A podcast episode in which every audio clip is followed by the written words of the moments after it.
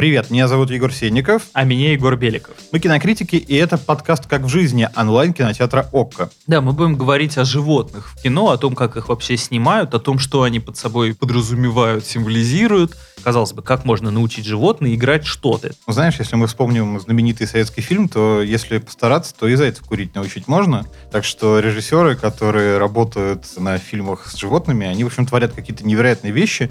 Мне кажется, у многих есть стереотип, что фильмы с животными — это что-то такое детско-семейное. Ну, не знаю, какая-нибудь комедия «Бетховен» про собаку. Но на самом деле ситуации бывают разные. И вообще животные играют разные роли и в очень серьезных картинах. Поэтому есть о чем поговорить. Центральный фильм выпуска — это российская картина «Пальма», которая эксклюзивно вышла на ОК. Уже вышла, ее можно, собственно, посмотреть к тому моменту, как выйдет этот подкаст. И с нами сегодня дрессировщица Александра Степанова, которая работала на съемках «Пальмы». Егор, как вот ты относишься к животным на экране? Потому что я сразу скажу, у меня фобия собак с детства. Меня покусала собака в 6 лет. А меня в 5 лет укусила обезьяна. И это было и это было гораздо обиднее. Поэтому я ненавижу всех приматов Земли. Да, но фобия обезьян мне не появилась. А если говорить о животных в кино, в 19 веке, еще до изобретения аппаратов э, Люмьеров и аппаратов, собственно, Томаса Эдисона, оно сначала существовало в таком жанре хронофотографии, когда большое количество серий снималось, и одним из первых героев таких фильмов была «Лошадь», которую заснял Эдвард Мейбридж в 1870 году. На самом деле это вполне доступный, ну, если можно так сказать, фильм. Его можно найти на Википедии и изучить эту «Лошадь 19 века». Я смотрел, он сейчас гифкой, по-моему, выкладывает да, эту да, картину. Да. да, да, да. И, конечно, животные как объект вообще людей всегда интересуют. Погоди, почему? Вот это не очевидный момент, как мне кажется. Ну, то есть, окей, с нами всегда существовали животные. И до сих пор людям безумно увлекательно смотреть видосы с котиками. Ну, то есть, казалось бы, чего мы не изучили в этих видосах? Может быть, нас привлекает в них инаковость? Люди одомашнили животных не просто так. Во-первых, они, правда, довольно милые и умеют быть верными тебе, особенно если речь идет о собаках. С котами сложнее, но на самом деле они тоже привязываются к хозяину со временем. Во-вторых, понятно, что исторически собаки, например, конечно, людям были большими помощниками в охоте, в охране дома и вообще как приятный спутник жизни. Мы любим их, потому что они на нас не похожи, но могут нас любить, и это чувствуется. Они милые, и с ними можно интересно проводить время. Они и в кино постоянно появляются, ровно по той причине, что животные уже давно стали частью нашей жизни еще у Люмьеров, собственно, был, я помню фильм, где там девочку заставили кормить кошку, и она ее царапает, и на лице девочки ощущается неподдельный ужас. Один из первых хорроров, как мне кажется, в истории кино. Ну, ты знаешь, есть еще замечательный фильм 1908 года, это экранизация британская «Алиса в стране чудес». И там в какой-то момент появляется чеширский кот, сделано совмещением двух пленок. Так, погоди, а рот, в смысле рот какой-то сделали говорящий? Нет, это был коту? просто кот. А. И ты знаешь, это самый недовольный кот немого кино. Прям было видно, что насколько болезненно ему дается участие в этих съемках. Он смотрит на всех людей с большим пренебрежением. Ну, то есть, окей, э, Люмьеры, допустим, еще снимали про льва в лондонском зоологическом саду, был это в 1896 Его там постоянно подкармливают и развлекают, что тоже не случайно, очевидно, что он тогда отвлечется, да? Да, но ты знаешь, и вот тут мы перейдем к важной проблеме, довольно быстро режиссеры понимают, что, ну, просто смотреть на животных, даже если они супер милые, это не то, что увлечет каждого зрителя. Да. Начинают происходить вот как бы не очень хорошие вещи, потому что, конечно, режиссер фильма, в принципе, хочет вызвать человека на эмоцию. И режиссеры тех немых картин стали показывать, в общем, не самые приятные случаи. Можешь рассказать об этом чуть больше? Режиссеры последующих лет и люмьеров выучили вот эту штуку, что нужно со львом что-то делать. Они осознали истину, ставшую таковой для подавляющего большинства режиссеров 20 века чтобы быть интересным зрителю, животное должно быть активным, то есть что-то делать в кадре, хоть добровольно, хоть в результате дрессировки. И кинематографическим тропом при этом становится вот ужас-то убийство животного. Вообще, как будто это было вопросом времени, ну, потому что люди испокон веков убивали животных себе на пропитание. В этом нет как будто бы ничего особенного, но в кино это становится по-настоящему ранящим. Ну, потому что это ведь не для какой-то нужды происходит, это происходит из сугубого развлечения. То есть вот когда в одном из первых фильмов Эдисона показывают казнь слона, которого электричеством убивают, не только из сегодняшнего, из 2021 года, но и из тогдашнего времени, это убийство животного ради чистой забавы. В этом нет никакого смысла. Это история того, как в начале 20 века в Америке казнили слона за то, что он годом ранее убил одного из зрителей цирка, в котором он выступал. В этом как-то вроде бы есть какая-то справедливость, но вообще довольно средневековое развлечение убивать слона из-за того, что он кого-то убил. Еще и публично. В персоне Бергмана убивают... Мне кажется, мы обсуждали точно персону неоднократно. Послушайте выпуски, например, Ты ее тоже- рекомендовал даже, да. Да-да-да, актерское мастерство, я там ее упоминал. Бергман убивал для этого фильма овец, Гардар резал свинью в в уикенде. Это не очень приятно все обсуждать и даже думать об этом. Иногда это как будто бы требуется для художественного замысла. В советском кино есть своя история скандала, связанного с убийством животных для съемок. Это история того, как Тарковского заподозрили в том, что он сжег на съемках Андрея Рублева корову. Причем, ты знаешь, это тот случай, когда миф довольно широко разошелся, а глобально каких-то подтверждений нету, потому что даже тогда, когда он появился в 60-х годах, речь шла о публикации в вечерней газете, в которой не было сообщено, на съемках какого фильма, какого режиссера произошло вот это убийство. При этом другие режиссеры, кинокритики тогдашнего времени сразу же стали говорить, что это Тарковский, это его вина. Знаменитая великая режиссер э, Кир Муратова вообще сказала, что после этого для нее Тарковский перестал существовать. Тарковский уже тогда ответил на эти обвинения.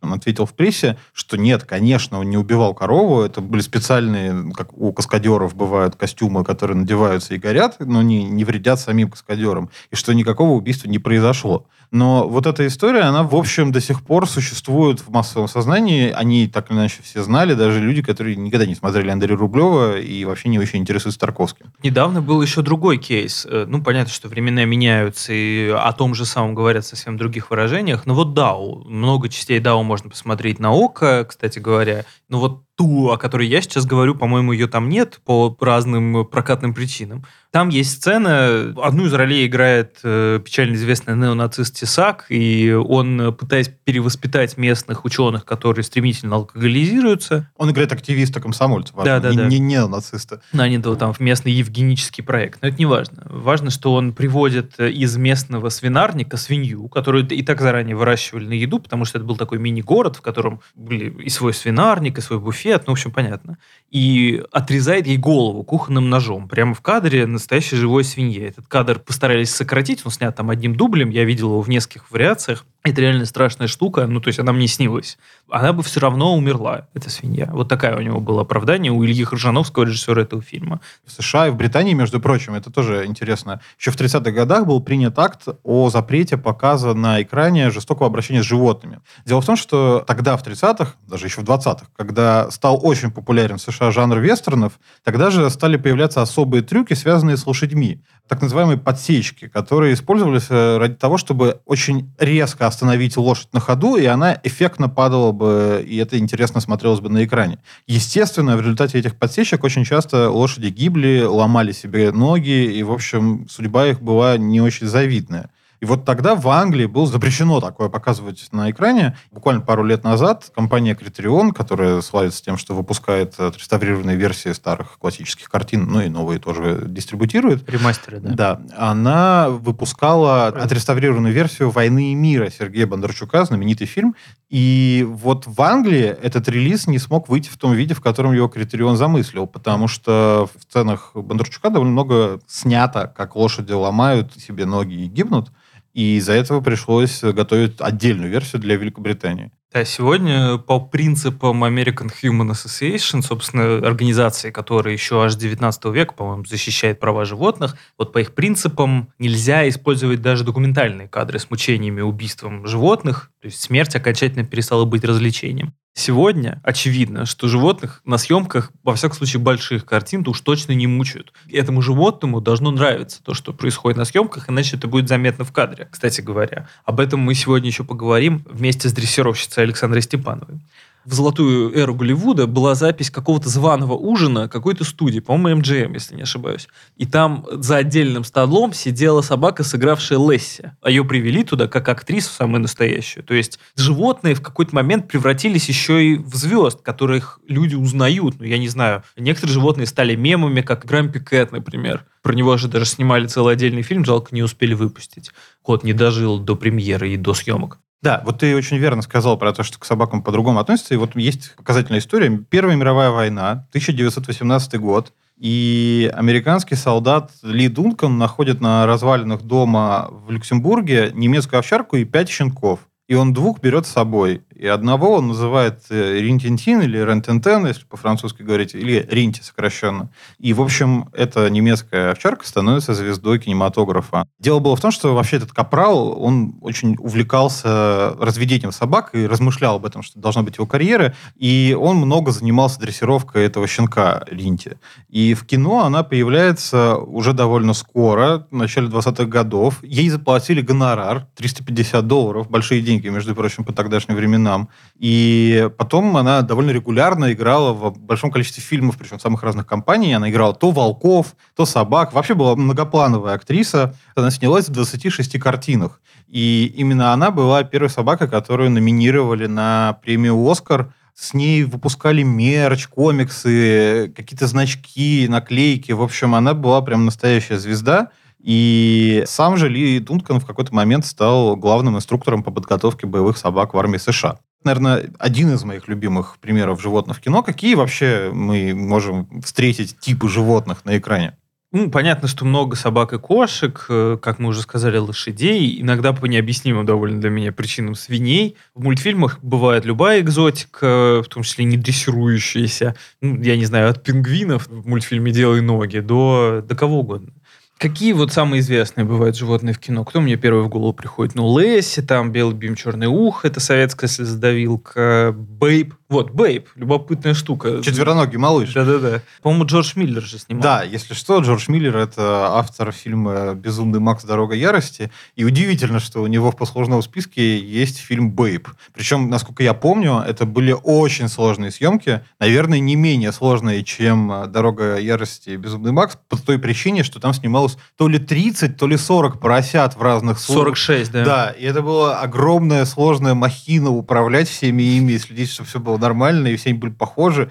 И, в общем, мне кажется, это доказывает, что Джордж Миллеру, на самом деле, он может все что угодно, примерно, делать в кино. Если он уже с 40 поросятами справился, то и Тома Харди ему, на самом деле, не так сложно себя подчинить. Смешная там была история в том, что этот фильм выиграл Оскар за лучшие визуальные эффекты, обогнав Аполлон-13. Вот так свиньи побили космонавтику. И правильно сделали фильмы про животных, вот мы перечисляем их там, да, не знаю, есть еще Хатика, ну, понятно, не надо ничего лишнего говорить про Хатика, все и так его видели. Боевой конь, Освободите Вилли. Короче, чаще всего, ну, за исключением, наверное, боевого коня, это вообще фильм довольно странный. Все эти фильмы детские или семейные. Почему? Я думаю, потому что животные изначально нами воспринимаются, что они не могут быть априорно злыми.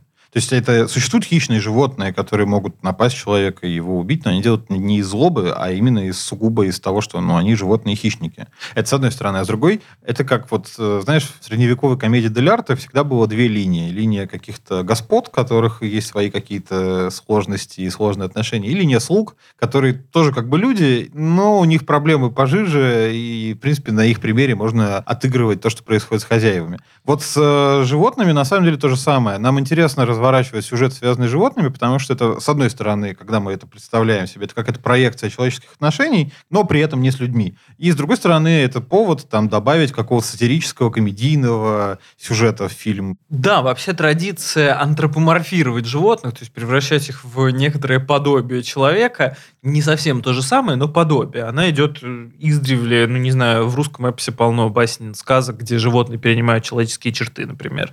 То есть антропоморфизм животных как способ показать человеку его же пороки, если угодно, да, привел к тому, что наши сегодняшние представления о животных очень мифологизированы и во многом далеки от реальности.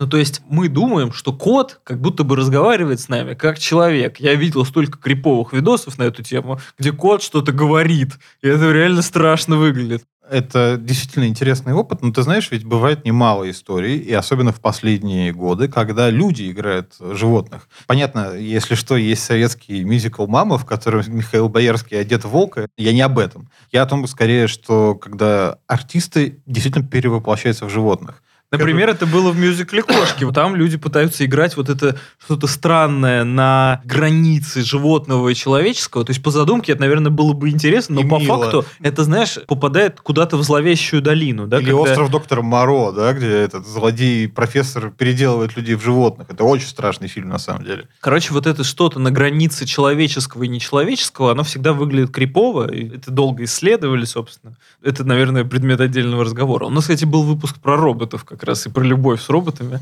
Там, мне кажется, мы тоже эту тему задевали. Но удачные примеры бывают все-таки? Ну вот, например, Энди Серкис гениально, на мой взгляд, сыграл разумную или околоразумную обезьяну в «Планете обезьян» в нескольких последних совершенно замечательных ремейках. И он сыграл действительно что-то вот на грани, при этом не пугающее, то есть достаточно человеческое, но и достаточно звериное. Ты знаешь, я еще вспомнил, что вот Бенедикт Камбербэтч блестяще сыграл дракона. Дракона считать за животное. Ну, это- Я считаю, что это не животное. Егор считает, что животное. Да, в общем, решайте вы, Рассудите ре- нас, решайте вы, слушатели. да. Но мне кажется, все-таки животного в нем немало. И интересно, я не знаю, ты наверняка видел эти кадры, собственно, как Камбербэтч это играл. Это довольно уморительное зрелище. Да, он лежал что- на полу. Потому что он лежит на полу, шипит, и изображает, как будто у него есть крылья, и вообще смотреть на это увлекательно. Я думаю, ему было весело, и всем на съемочной площадке тоже. Но на практике получился блестящий пример такого сложного дракона, причем в нем есть что-то такое неуловимо кошачье, что, видимо, Бенедикт Камбербэтч тоже с собой пытался привнести в эту роль. Переходя к «Пальме», давайте я расскажу уж вам немножко, о чем этот фильм, снятый режиссером Александром Домогаровым-младшим. Этот фильм переносит нас в Советский Союз. Человек, которого играет Ян Цапник, летит э, в командировку за границу, а вот так выходит, что у него нету справки на собаку от ветеринара. Он ее забыл. Он идет за этой справкой к ветеринару в аэропорту, а тот ему ее не выдает, потому что собака больна, на его взгляд. Несерьезно, но справку выдать он не может. И, в общем, Ян Цапник не придумывает ничего лучше, чем оставить эту собаку там, на взлетно-посадочной полосе. И, в общем, собака, которую вскоре назовут Пальмой, становится таким обитателем аэропорта. Она то выбегает на взлетно-посадочную полосу, то ее кормит сын одного из главных героев этого фильма. В общем, она вплетается в судьбы жителей этого аэропорта и ждет своего хозяина. Это все основано на реальных событиях. В 70, что ли, седьмом году действительно оставили собаку, к ней привязался летчик, причем это какая-то особенная очень история. Ее поменяли для фильма. Образ собаки в кино, он все же универсален, да, он подчиняется каким-то общим законам. Мы верим всегда, что собака, она верна человеку, что она будет всегда и вечно его ждать, как мы это уже знаем из Хатика. Вся эта универсальность восприятия и изложения позволила Пальме стать, кстати говоря, самым кассовым фильмом о собаке отечественным в истории российского проката. Надеюсь, собаки выписали хороший гонорар. Ты знаешь, Там при- было две собаки, и об этом мы еще поговорим.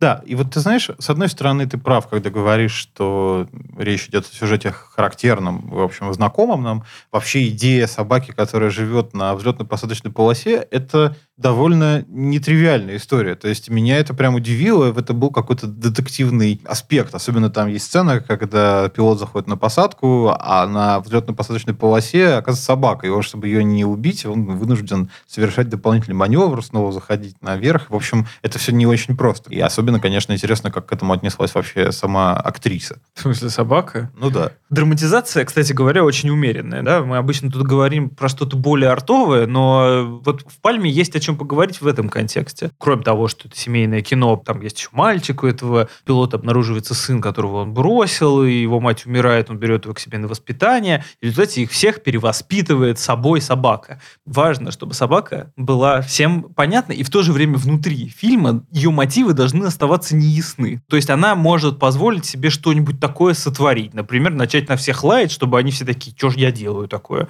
Даже на меня собака лает, даже собака что-то понимает, а я не понимаю. И она таким образом всех перевоспитывает. Вот это сочинено прикольно, на мой взгляд. Ну и плюс мне очень понравилась вот эта атмосфера 70-х и Все в старой усах и в брюках клеша. Это, конечно, всегда З- радует. заме- замечательные эти белые, значит, униформы на пилотах, э, старые самолеты, старый аэродром. Его вроде бы снимали в Бресте, потому что он там сохранил э, советские интерьеры. Что интересно обсудить в связи с Пальмой? Вообще, недавно в естественных, гуманитарных и социальных науках появилось такое направление, как Animal Studies, да, где исследователи пытаются реконструировать наши прошлые и настоящие отношения с животными, их репрезентацию в культуре, этические требования, их социальное, политическое, экономическое влияние на мир. Вот в случае Пальмы, мне кажется, это важно обсудить. В этом фильме персонаж собаки, а он, очевидно, одушевленный, не просто какая-то декорация или фон, да? Что он говорит о героях и о том времени, в которое его поместили, этого персонажа?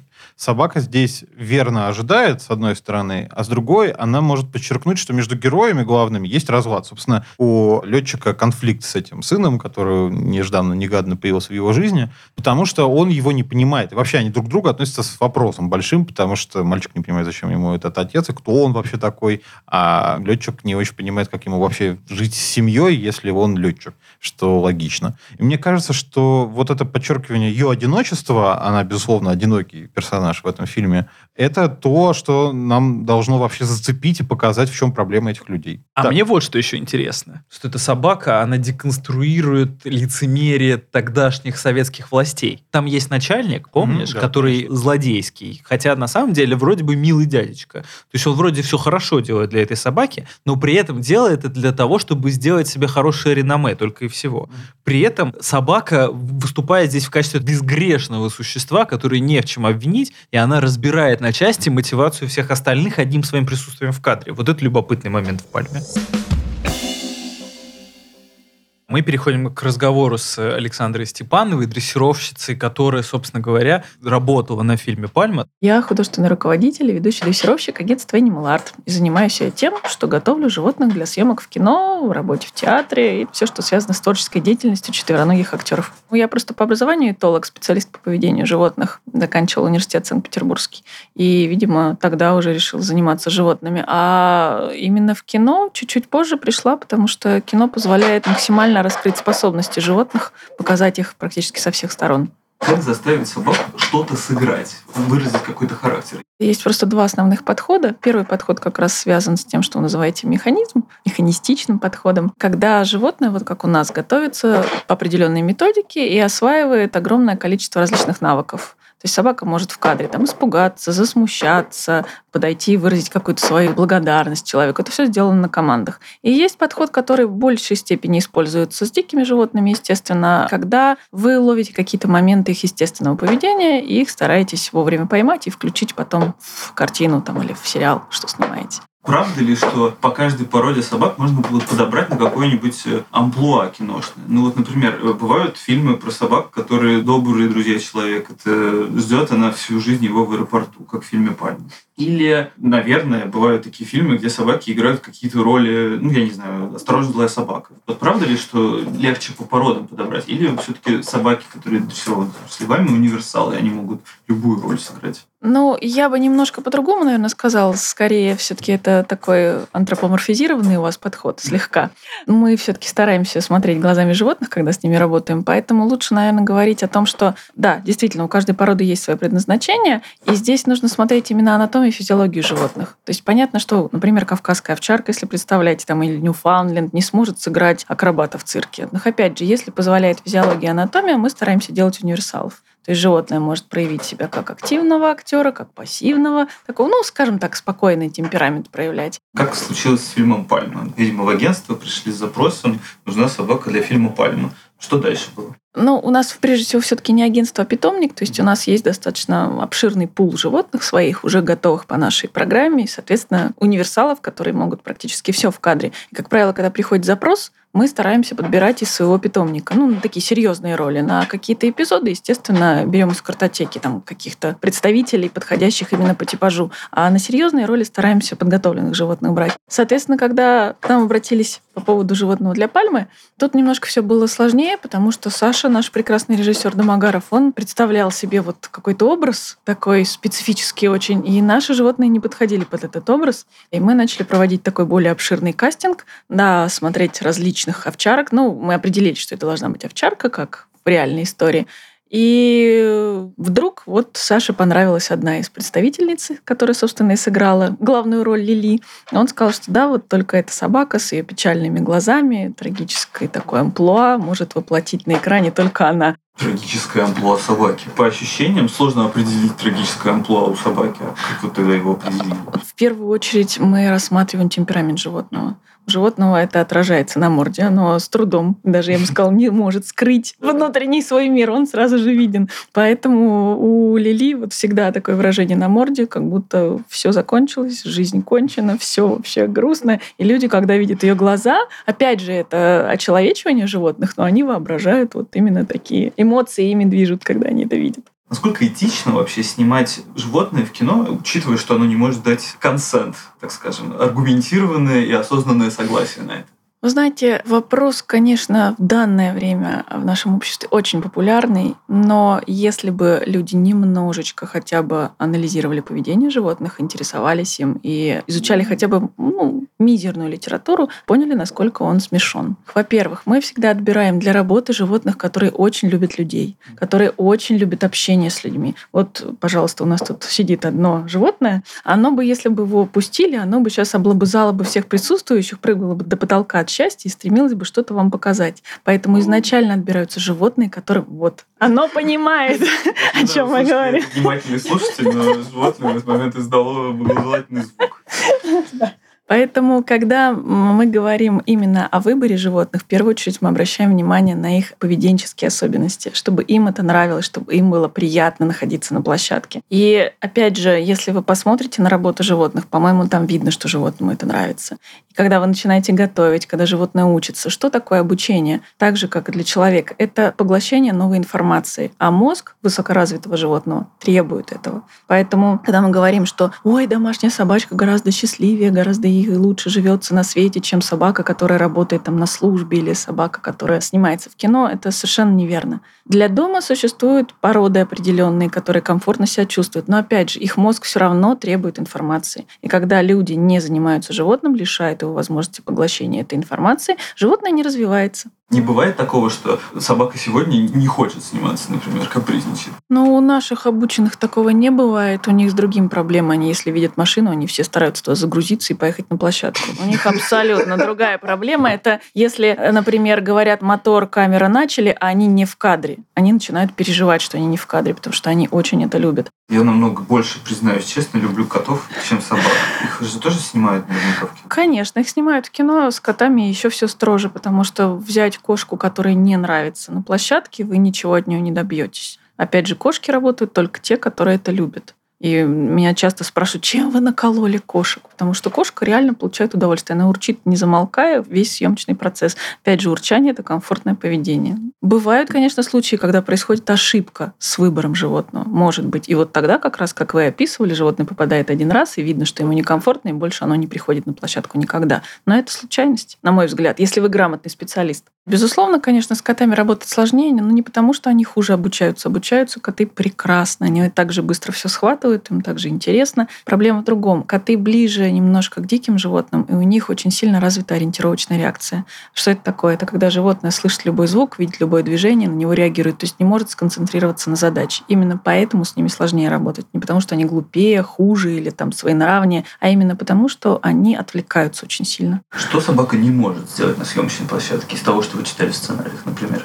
Тут опять же вспомним про физиологию, когда спаниельчик маленький, кавалерчик, причем очень мирная, очень добродушная порода, которая вообще, по-моему, не кусаются в принципе, они не знают, как это делать. Э, со стервенением хватает там палку, перегрызает ее, еще что-то, кусает человека, бросаясь на него. То есть вот такие вещи не свойственны этой собаке, этой породе э, с точки зрения темперамента, сделать их очень сложно. Не скажу, что невозможно, можно пойти на определенные профессиональные хитрости и сделать это, но это будет чрезвычайно сложно, поскольку это противоречит поведению животного, генетически заложенным. На съемках «Пальмы» были какие-то проблемы?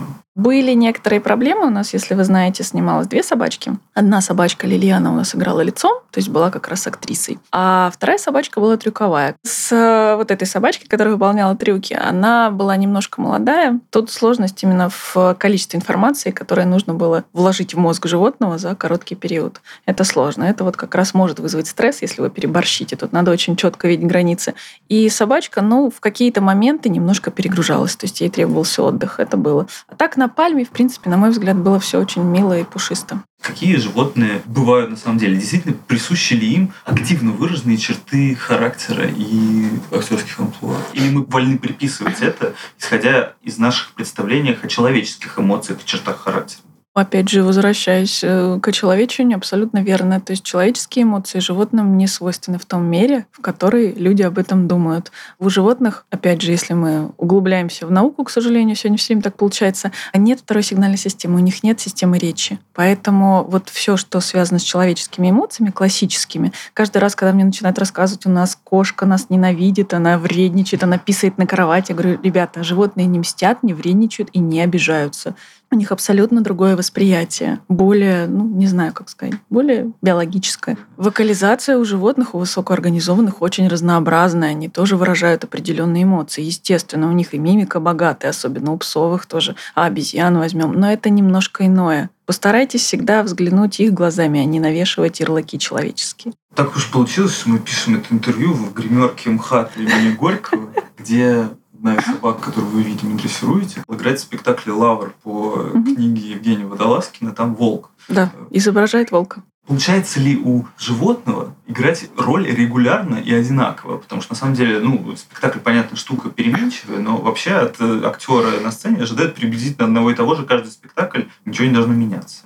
Насколько это сложно организовать? Ну, театр всегда в работе с животными сложнее гораздо, чем кино, потому что и дублей нет, и самая главная сложность, что практически невозможно управлять животным. То есть оно должно что-то выучить и работать. Это гораздо сложнее, когда ты стоишь за кулисами и ничего не можешь делать. Поэтому мы очень стараемся делать все одинаково, но иногда мы начинаем хулиганить. Потому что сейчас вот, например, уже с декабря идут спектакли, сейчас он прекрасно различает не только репетиции спектакля, но еще и прогоны. На спектакле он, во-первых, чувствует общее возбуждение, соответственно, соответственно, он тоже испытывает те же эмоции. И когда он выходит на сцену, он иногда бывает перевозбуждается, бывает, начинает похулиганивать. Что, например? Да, он один раз... Ну, я, правда, была виновата, чуть-чуть не так ему дала первоначальную команду, но в результате собака должна выходить, а луковчарка стоять на точке, опустив голову, потом уходить с мальчиком, потом опять ложиться. А я его немножко сдернула своей неправильной командой, и он ушел с точки и не знает, что делать. Я не могу управлять из-за кулис, а он не знает, что ему делать. В общем, э, он прошелся по сцене, потом, наконец, увидел мой жест, как правильно, в общем, вышел обратно на точку, дальше отыграл нормально. Но вот этот момент, когда он потерял тоже контроль, и я не могу контролировать его, и он не знает, что ему делать. Он вот пошел прогулялся, повилял всем хвостиком. Вместо грозного волка была такая милая собачка на сцене. Всегда собаки играют волков? Нет, не всегда. Есть определенные дрессировщики, которые работают с волками. Очень хороший специалист есть в Канаде, есть в Венгрии очень хорошие специалисты. Но, опять же, с волком, к сожалению, того, что сделает собака с той четкостью, с той вот как раз стабильностью, о которой вы говорили, с волком этого не получится сделать. Опять же, из-за очень хорошо развитой ориентировочной реакции и из-за неофобии. То есть волки часто боятся любых изменений в окружающей среде, и им как раз часто некомфортно работать на площадке работают единицы, а так общая масса, к сожалению, нет. Да, действительно проще нарисовать, дешевле уже становится гораздо рисовать диких животных, ну и собак, видите, сами рисуют. Честно говоря, я не могу смотреть на таких животных, потому что я не вижу в них эмоций, я не чувствую их. Соответственно, эта картина становится для меня совершенно неинтересной. Другие кейсы, ну вот, например, когда животные говорят в кино. Отвратительно. Да, вот это... Ужас. А это же как-то, наверное, еще и на живых животных снимал. Ну, то есть я Конечно. читал, что Дисней мучили регулярно животных. Что вы все вот сразу начинаете про то, что кто-то мучает животных? Ниткой, значит, дергали им пасть. Вот такое я читал. Может быть, врут, конечно. Ну, не знаю, может быть, что-то им как-то и дергали, но я не думаю, что это их сильно мучило. Потому что рядом наверняка было много вкусных кусочков, которые совершенно спокойно примеряли их с какими-то действиями дрессировщиков. Никто добровольно свое животное мучить не будет, на мой взгляд. Есть, сами знаете, очень воодушевленные товарищи, погруженные в свой мир какой-то, но и то вот, ну не знаю, последние, наверное, 10-15 лет я даже от них не вижу никаких таких поползновений в сторону там что-то сделать неприятно животному или какие-то там опасные кадры сделать живым животным. Думаю, что сейчас это уже в прошлом компаний, именно которые занимаются животными, их достаточно много в России, на мой взгляд. Немножко по-другому мы работаем, потому что мы именно готовим изначально по полтора-два года каждое животное к съемкам. Этот подход, он скорее свойственен западному кинематографу. У нас он приживается крайне плохо и требует скорее энтузиазма такого фанатичного, чем реального подхода к бизнес каким-то моделям. Это не окупает затраты трудовые, временные, эмоциональные очень много желающих, чтобы их животное снималось. В принципе, практически проблем не составляет найти желающих. Вопрос в другом, насколько их животное желает сниматься. Вот тут другой момент. Если продюсер адекватный, он понимает, что обученное животное сэкономит время, соответственно, деньги, поэтому проводит кастинг. А грустные фильмы про животных вас пробирают? Сейчас сложно смотреть уже, потому что не смотрю просто объективно как зритель, а больше Мгм. смотрю на работу. И поэтому уже эмоциональный фон меньше воспринимаю. Но иногда, да, могу расчувствоваться. Спасибо Александре Степановой за этот разговор, а нам самое время подвести какие-то итоги сегодняшней беседы о животных, подвести некоторые итоги второго сезона подкаста «Как в жизни» онлайн-кинотеатра ОКО. Сегодня мы поняли, что наше представление о животных продолжает традицию эпоса и литературы. То есть, когда животные нам указывали на пороки или добродетели человека, это заметно в том числе и в «Пальме». При этом в кино животные вызывают у нас ряд эмоций, которые приятно переживать снова и снова. Ну, то есть, нам приятно смотреть за собакой, которая такая милая девочка. Поэтому, собственно говоря, фильмы и получаются кассами. Возможно, скоро мы перестанем набрасывать на животных наши представления о них, вчитывать в их морды интонации, которые на самом деле они там не подразумевают, потому что очевидно, что физиогномика у животных совсем другая, и она не для передачи эмоций. Пока не произошло этого, пока мы не перестали вчитывать в выражение морд, выражение лиц, мы продолжим исследовать, какие изменения в персонажах животных происходят, и что это говорит о нас самих в будущих фильмах. И тут еще, знаешь, наверное, раз уж все-таки это последний выпуск этого сезона, стоит вспомнить и вообще напомнить или рассказать тем, кто не слышал, о чем мы вообще говорили. Как ты думаешь, куда нас продвинул этот сезон? То есть мы начали с новой этики, мы погружались в историю, которую Хлоя Джао снимала, и с которой выиграл Оскар про землю кочевников. И бродяжничество. И бродяжничество, да. Мы обсуждали, что премия Оскар, в общем-то, не так уж, чтобы и нужна, с одной стороны, а с другой без нее никак. Потому что мы к ней все действительно привыкли, и с одной стороны, а с другой это все-таки остается критерием оценки артистов и вообще людей из киноиндустрии. Мы даже про 90-е поговорили, и про то, как там было и страшно, и весело. Обсуждали это, между прочим, с Андреем Васильевым, бывшим главным редактором «Коммерсанта». Так вот, куда мы пришли в итоге сегодня, заканчивая этот сезон разговором о животных в кино? Знаешь, что я понял, во всяком случае? Это очень разрозненные темы, из них нельзя сделать какой-то общий вывод. И я долго думал, что кино вообще не должно соотноситься с жизнью. Ну, то есть оно не обязано это делать. Нет никакого значимого критерия определить вот это кино, оно псевдореалистическое или реалистическое. Потому что на самом деле в кино всегда вымышленная реальность, всегда фантазия. Даже если мы снимаем кино, даже если документальное или игровое по реальным событиям, все равно это будет фантазм. Что-то, что не существует в реальности, существуют только те моменты перед камерой или на монтажном столе. Так вот, этот сезон немного переубедил меня, если честно. Кино для меня сейчас, во всяком случае, представляется, с одной стороны, индустриальным процессом, да, это люди собираются на съемочной площадке и производят кино. В этом смысле кино самое убедительное из искусств. Оно тебе сразу навязывает какую-то модель поведения, восприятия и модель реальности.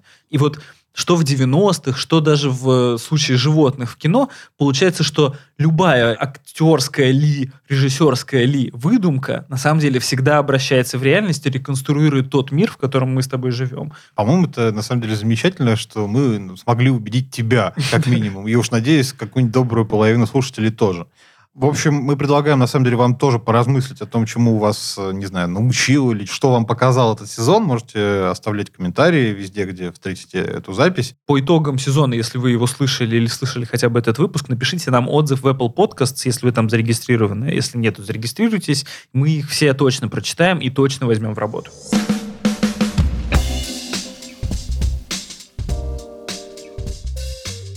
Перед тем, как попрощаться на какое-то время, мы вспомним о нашей классической рубрике, в которой мы советуем по фильму, который также можно посмотреть в онлайн-кинотеатре ОККО. Вот я сегодня пришел с фильмом, который, ну, наверное, почти все видели. Он вышел совсем недавно. Но я, во-первых, безумно влюблен в этот фильм. Я вообще считаю, что он один из лучших. Во-вторых, в нем совершенно блестяще поставлена сцена с животными. Это, конечно, фильм Квентина Тарантино «Однажды в Голливуде».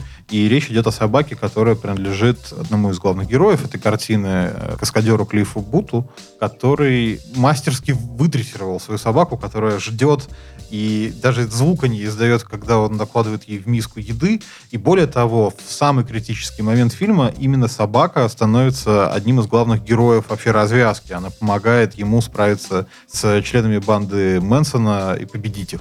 По-моему, это восхитительно. А что у тебя? У меня как раз кино про то, что животное на самом деле выдрессировать нельзя. Это оно скорее выдрессирует весь мир и прогнет его под себя.